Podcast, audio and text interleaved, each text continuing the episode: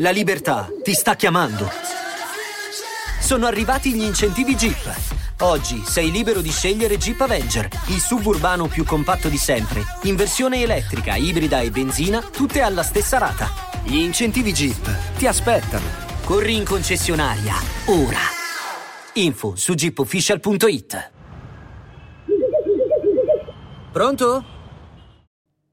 L'interezza delle evidenze mediche sono unanimi. Indy sarà permanentemente intubata. Le sue condizioni sono irreversibili e incurabili. I trattamenti attuali causano a Indy dolore, la espongono a procedure dannose e a terapie che non forniscono alcun beneficio a lungo termine. La sua aspettativa di vita è severamente limitata e non ci sono terapie curative. Non ci sono prove mediche del contrario offerte dai genitori. Questa è la sentenza dei giudici inglesi quando si sono eh, rifiutati di mantenere attive le macchine che tenevano in viti Indy Gregory, la bambina che per sua fortuna è morta pochi giorni fa dopo grandi sofferenze. Allora vorrei insieme a voi discutere dell'eutanasia, un po' a cuore aperto, cercando di proporre ragionamenti che spesso non sentiamo e lo facciamo qui su Daily Cogito, come sempre, dopo la sigla. L'apocalisse zombie non è un pranzo di gala e si combatte un Daily Cogito alla volta. Ogni volta che penso all'eutanasia, non posso non farmi venire in mente quella scena nel Fedone di Platone in cui Socrate sta aspettando di bere lo spritz alla cicuta e i suoi adepti sono tutti intorno riuniti e si disperano in modo così romantico e umano per la dipartita del loro grande maestro. E lui è lì invece a consolarli. Ma come? È Socrate che deve morire a consolare quelli che stanno intorno e andranno a vivere? Beh, vi leggo le parole proprio di Platone, in cui viene scritto Orsù dunque, dice Socrate, che io tenti davanti a voi di difendermi in modo più convincente che non davanti ai giudici? Io infatti, o oh Simmia e Cebete, se non credessi di andare anzitutto presso altre divinità sagge e buone, e presso uomini morti, migliori però che quelli di qui, sbaglierei a non rammaricarmi della morte. Ora voi ben sapete che io ho speranza di giungere presso uomini buoni. Su questo non potrei essere sicuro del tutto, ma invece di giungere presso gli dei, padroni assolutamente buoni, voi sapete bene che se c'è qualcosa su cui sarei pronto a insistere, senz'altro è proprio questo. Tanto che io non mi rammarico come chi non ha questa speranza, anzi, io nutro una precisa speranza che per i morti esista un qualcosa e che, come anche si dice da tempo, che esso sia migliore per i buoni che non per i cattivi. Queste parole sono bellissime perché ci ricordano una cosa fondamentale, che L'eutanasia, la morte, ha a che fare con la vita, prima di tutto con la vita, con l'attaccamento che sentiamo nei confronti della vita.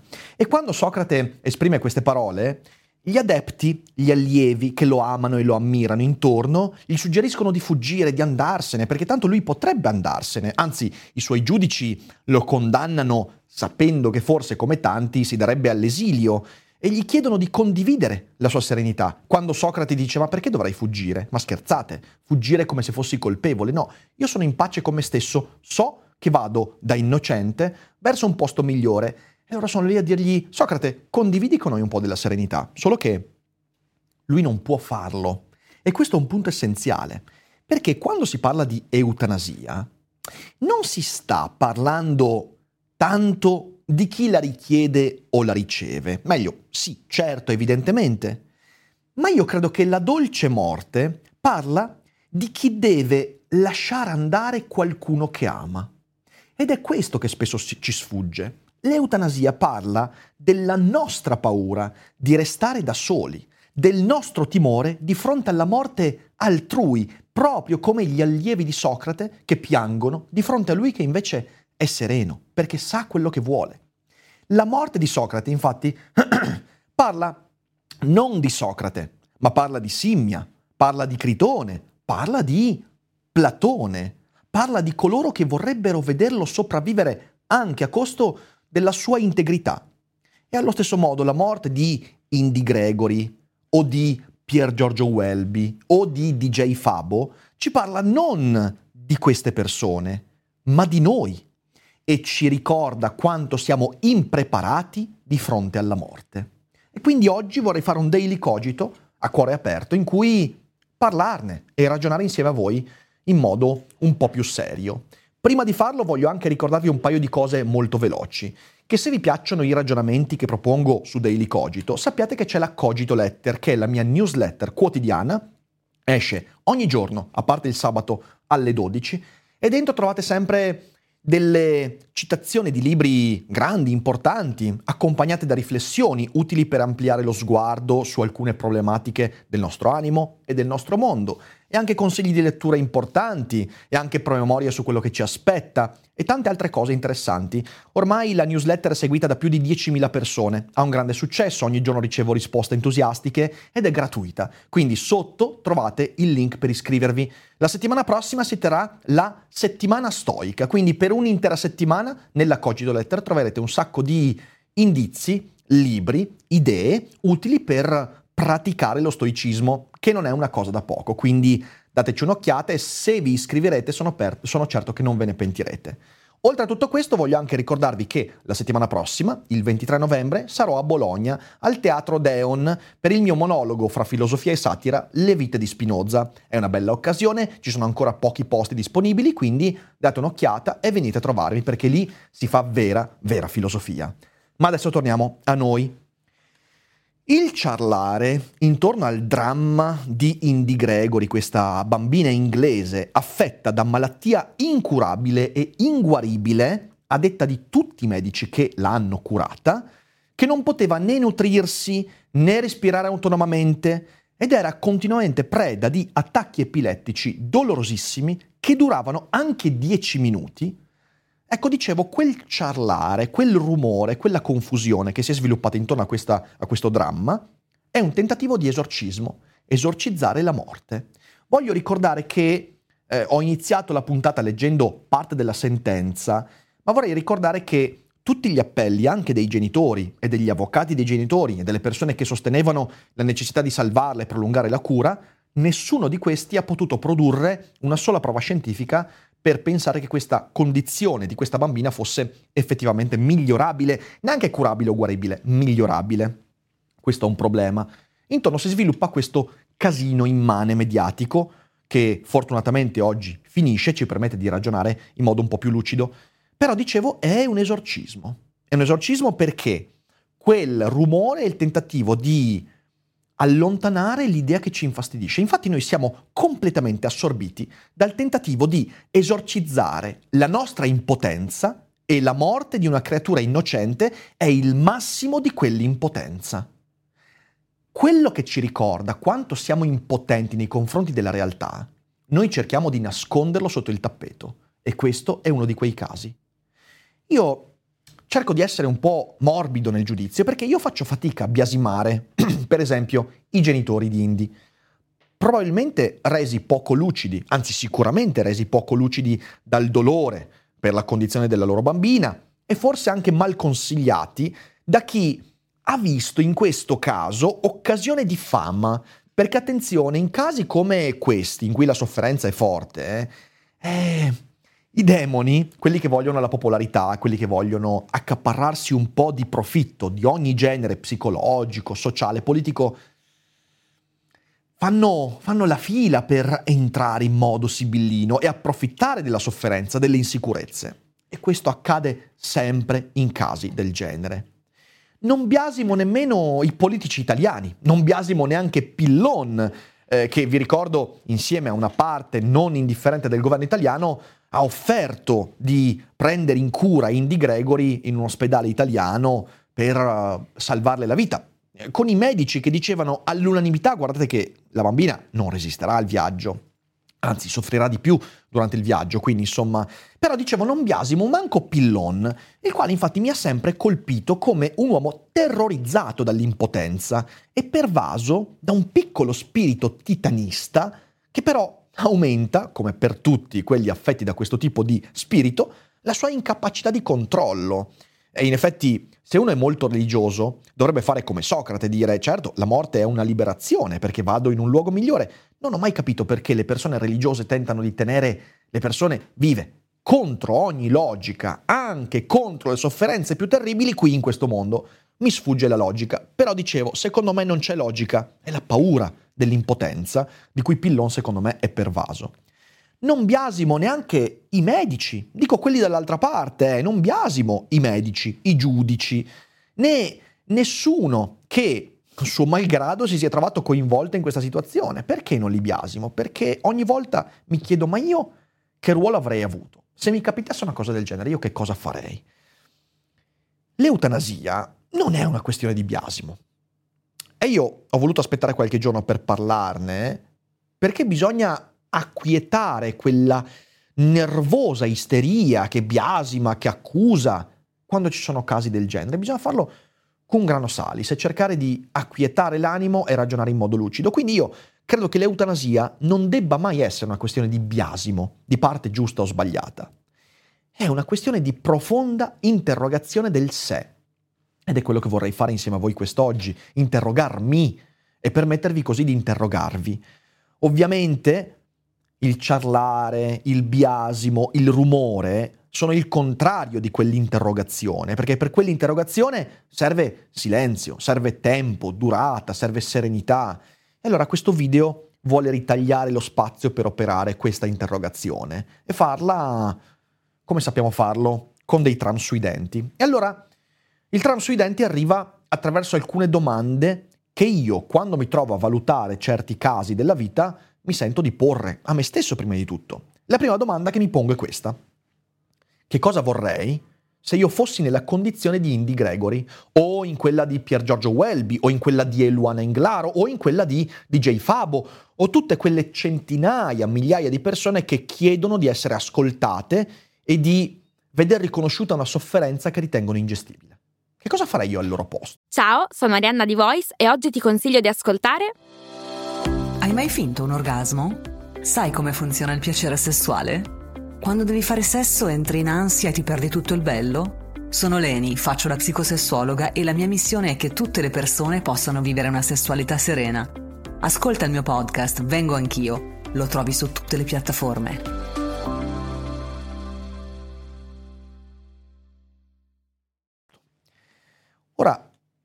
In un caso del genere non credo che sia onesto pretendere la saggezza di Socrate. Socrate è saggio, ma non è un caso di eutanasia, anche se il bere la cicuta, il sapere che andrò a morire, il sapere che quella condanna è inevitabile, in qualche modo ricorda la parabola di chi poi chiede di morire per quanto le motivazioni siano sbagliate, siano molto diverse ovviamente. Perciò io non posso aspettarmi la serenità di un Socrate, da chi vive quella condizione. Non posso aspettarmelo ovviamente dalla povera Indy che era una bambina di pochi mesi, quindi ovviamente non posso aspettarmi quel tipo di pensiero. Però dall'altra parte posso cercare di ragionare, allora chiedermi cosa posso aspettarmi almeno dagli altri. Io credo che non possiamo chiedere agli altri di non piangere o di non arrabbiarsi. Non abbiamo il controllo sulla situazione nostra emotiva, pensate a quella degli altri. Ce lo insegna di nuovo il Fedone. Socrate è molto sereno, ma non può controllare il fatto che intorno a lui i suoi pur saggi allievi piangono e si disperano. Non abbiamo il controllo delle emozioni altrui e quindi ricordatevi che quando arriverete a una situazione anche non a livello di quella di Indy Gregory o di altri, anche a un livello di sofferenza elevato, basta andare a parlare con le persone in un reparto oncologia o neurologia e vedere cosa succede, noi non possiamo avere il controllo sul modo con cui gli altri elaborano la nostra futura perdita. La morte rende poco lucidi soprattutto coloro che la vedono. E noi dobbiamo renderci conto di questo. E io l'ho visto, io l'ho visto continuamente nella mia vita, quello che accade quando qualcuno muore o qualcuno sta per morire e sono quelli intorno che perdono il controllo. Perché è un'esperienza terribile quella del veder morire qualcuno che ami. Io posso, se dovessi pensare di essere nella situazione di queste persone che chiedono l'eutanasia, chiedono un riconoscimento della sofferenza, io credo di poter chiedere a me stesso due cose. La prima è quella di prepararmi per tempo alla mia futura impotenza. E questo è importante perché ha a che fare con il momento in cui io non sono in quella condizione. Sapete, sono convinto che quel memento mori di Seneca, quando Seneca dice filosofare è imparare a morire, sia assolutamente vero. rifletto sulla morte, questo mi dà una dimensione diversa per la vita.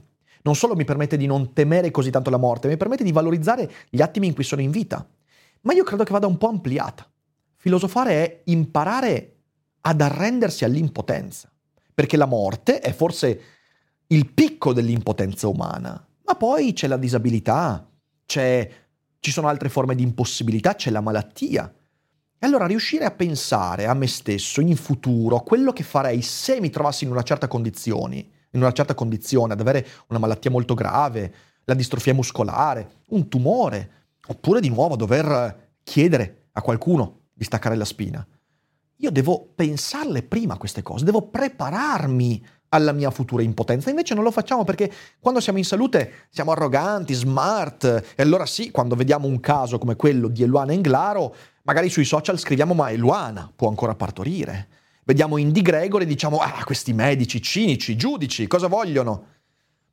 C'è quell'arroganza di chi è in salute, di chi non pensa alla propria impotenza e anzi la esorcizza e usa opinioni forti, perché quell'opinione gli permette di rimandare la domanda. E se la rimando la domanda, sono arrogante fino a che poi non capita qualcosa. E allora la prima cosa che posso aspettarmi da me, la prima cosa che dovrei fare per vivere quella condizione nel modo più sano, è quella di prepararmi a quando dovessi trovarmi veramente ad essere impotente. Non posso pormi la domanda quando sarò impotente. Devo pormela prima. È fastidioso, certo, ma devo farlo. La seconda cosa che posso chiedere a me stesso è preparare gli altri alla mia futura impotenza. Quante volte con i vostri familiari, con le persone della vostra vita parlate di cosa accadrebbe se mi capitasse qualcosa? Questo non è soltanto il proverbiale metti in ordine i tuoi affari prima che, ma è il avremo il coraggio di affrontare questa cosa insieme. Saremo all'altezza di una difficoltà così devastante? Avrai il coraggio di fare ciò che non avresti mai il coraggio di chiederti di fare se non nel momento estremo? Siamo all'altezza di questo. Parlarne. Lo so che di nuovo è fastidioso perché ci sembra sempre fuori luogo, ma fare una domanda. Che faremo se dovessi perdere l'uso delle gambe? Cosa ci capiterà nel momento in cui io non dovessi più riuscire a lavorare? a parlare. Sono fastidiose queste cose, ma vanno messe sul piatto della bilancia perché?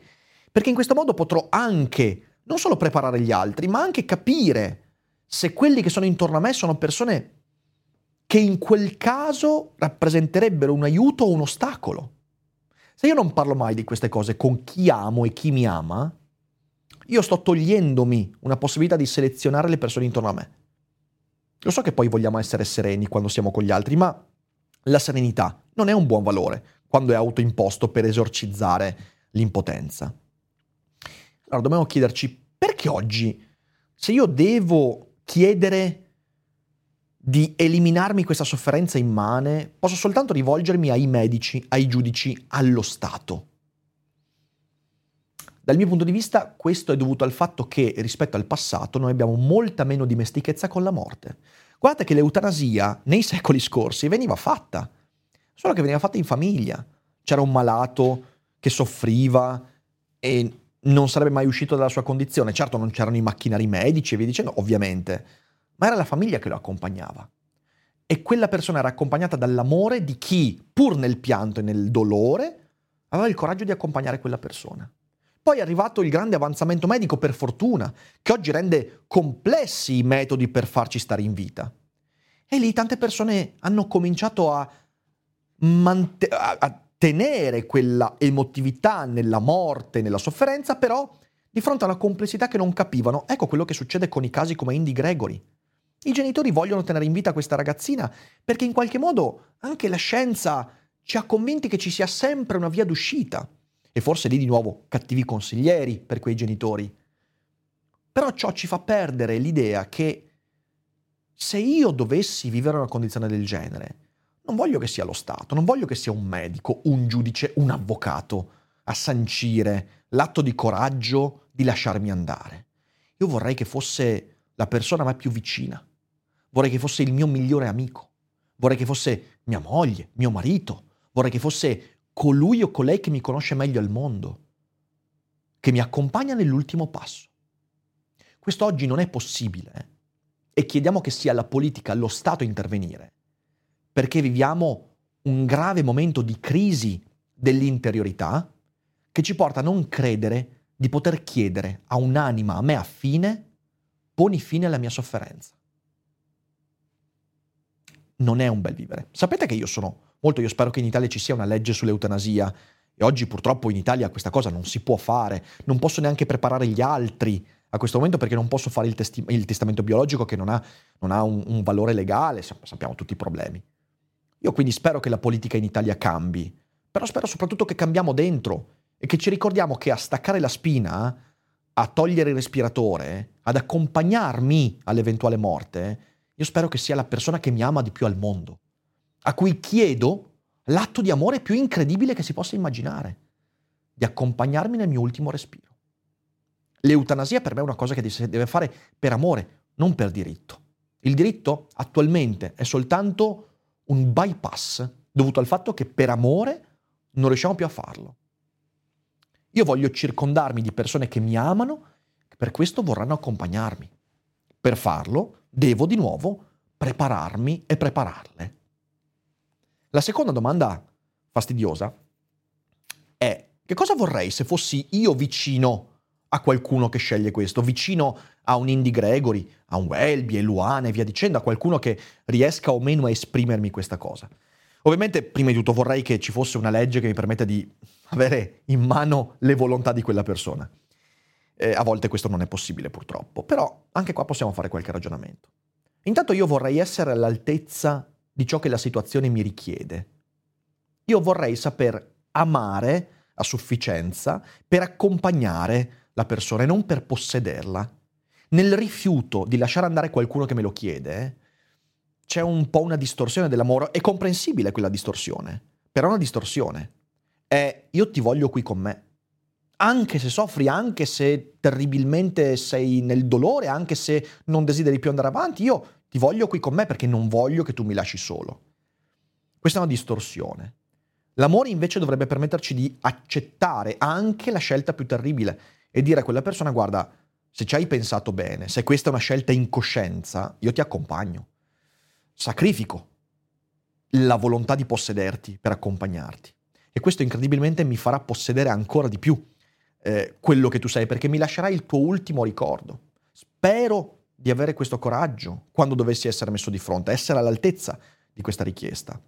Vorrei poter vedere, quando guardo mia moglie o in futuro i miei figli, anche il dramma e non solo le cose felici. Di nuovo, vorrei che queste persone riuscissero a discutere con me e io avessi il coraggio di ascoltarle delle loro paure di futura impotenza. Però di nuovo questa è una cosa che ha a che fare con l'animo nostro, con l'affrontare quelle paure terribili che ci portano alle angherie che ci somministriamo ogni giorno.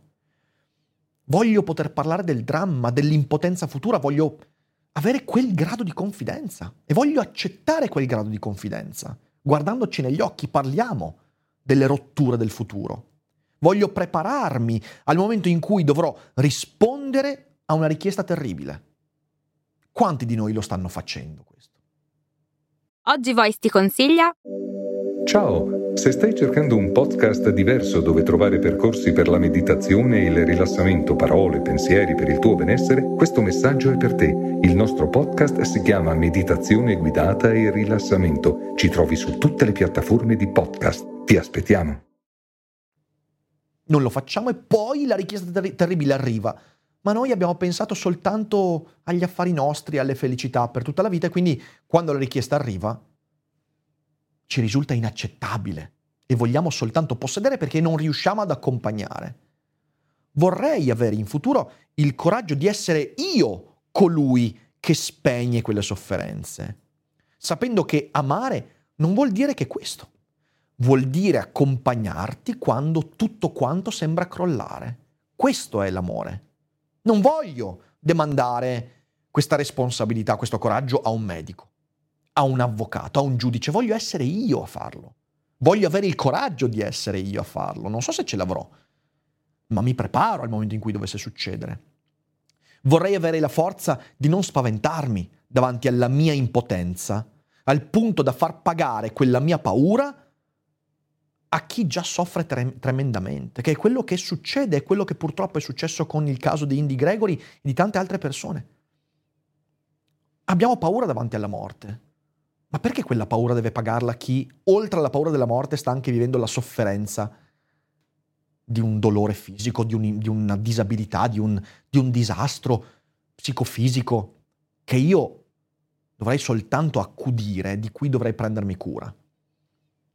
Io vorrei essere certamente uno degli allievi di Socrate, che lo piange perché è la persona più bella mai conosciuta, ma vorrei anche avere il coraggio di dargli la cicuta perché lui ha scelto in totale coscienza proprio quella strada. E dargli quel bicchiere è l'atto di amore più incredibile. Infine, vorrei non essere uno di quelli che su vicende del genere ci campa. Eh, se oggi abbiamo bisogno che sia lo Stato a intervenire per un atto di amore, vuol dire che stiamo perdendo pezzi, ragazzi e dobbiamo recuperarli. Se io fossi Indy, o se fossi Eluana, o se fossi Pier Giorgio, o Fabo, o se fossi il papà, la mamma, il fratello, il marito, la moglie di queste persone, vorrei ricordarmi che accompagnare questi individui nella morte che hanno deciso di avere, è l'unica strada per spegnere la sofferenza, è l'atto di amore più incredibile che, possa, che ci possa essere. Per concludere, quindi, vorrei leggervi il finale del Fedone, perché è un finale che per me è molto molto significativo e non ci sono parole migliori di queste, quindi ascoltate per bene. E Critone disse, ma il sole, o Socrate, mi pare che indugi ancora sui monti e non è ancora tramontato. E so anche che altri bevono assai più tardi, dopo che è stato loro ordinato dopo aver mangiato e bevuto a volontà, alcuni anche dopo essersi intrattenuti a piacere con le persone che desiderano. Non avere fretta dunque, c'è ancora tempo. Insomma, Socrate, non bere subito la cicuta, stai con noi un altro paio d'ore.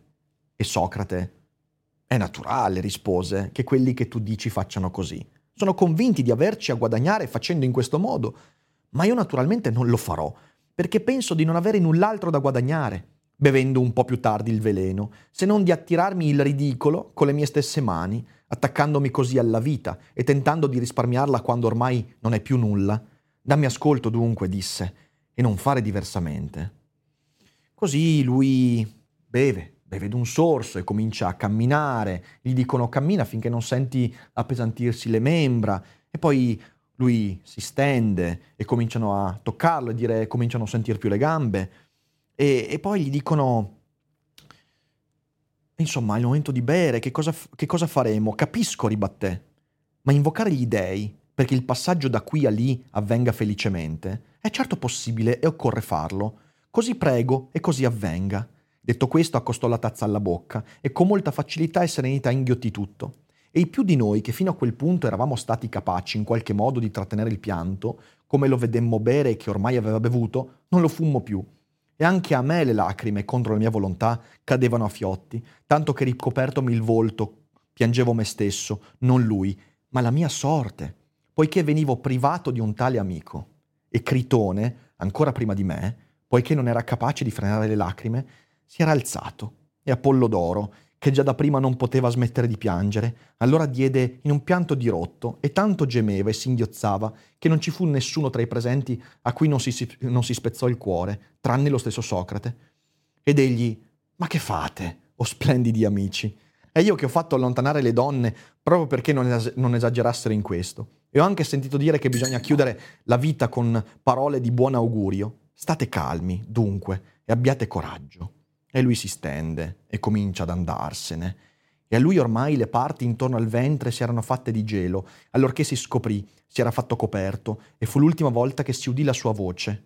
O Critone, disse, siamo ancora in debito di un gallo ad Asclepio, dateglielo e non dimenticatevene.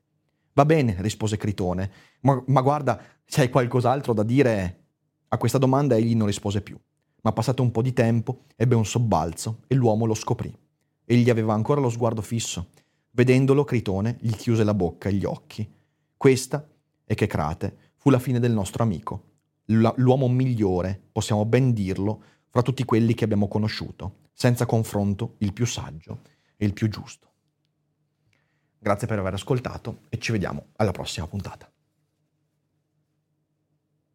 Oggi Voice ti consiglia Ciao, sono Zoe Epifani. Se cerchi il podcast perfetto per motivarti e fare il tuo glow up nel 2024, And Now What è proprio quello che fa per te. Lo trovi su tutte le piattaforme di podcast. Ci vediamo lì.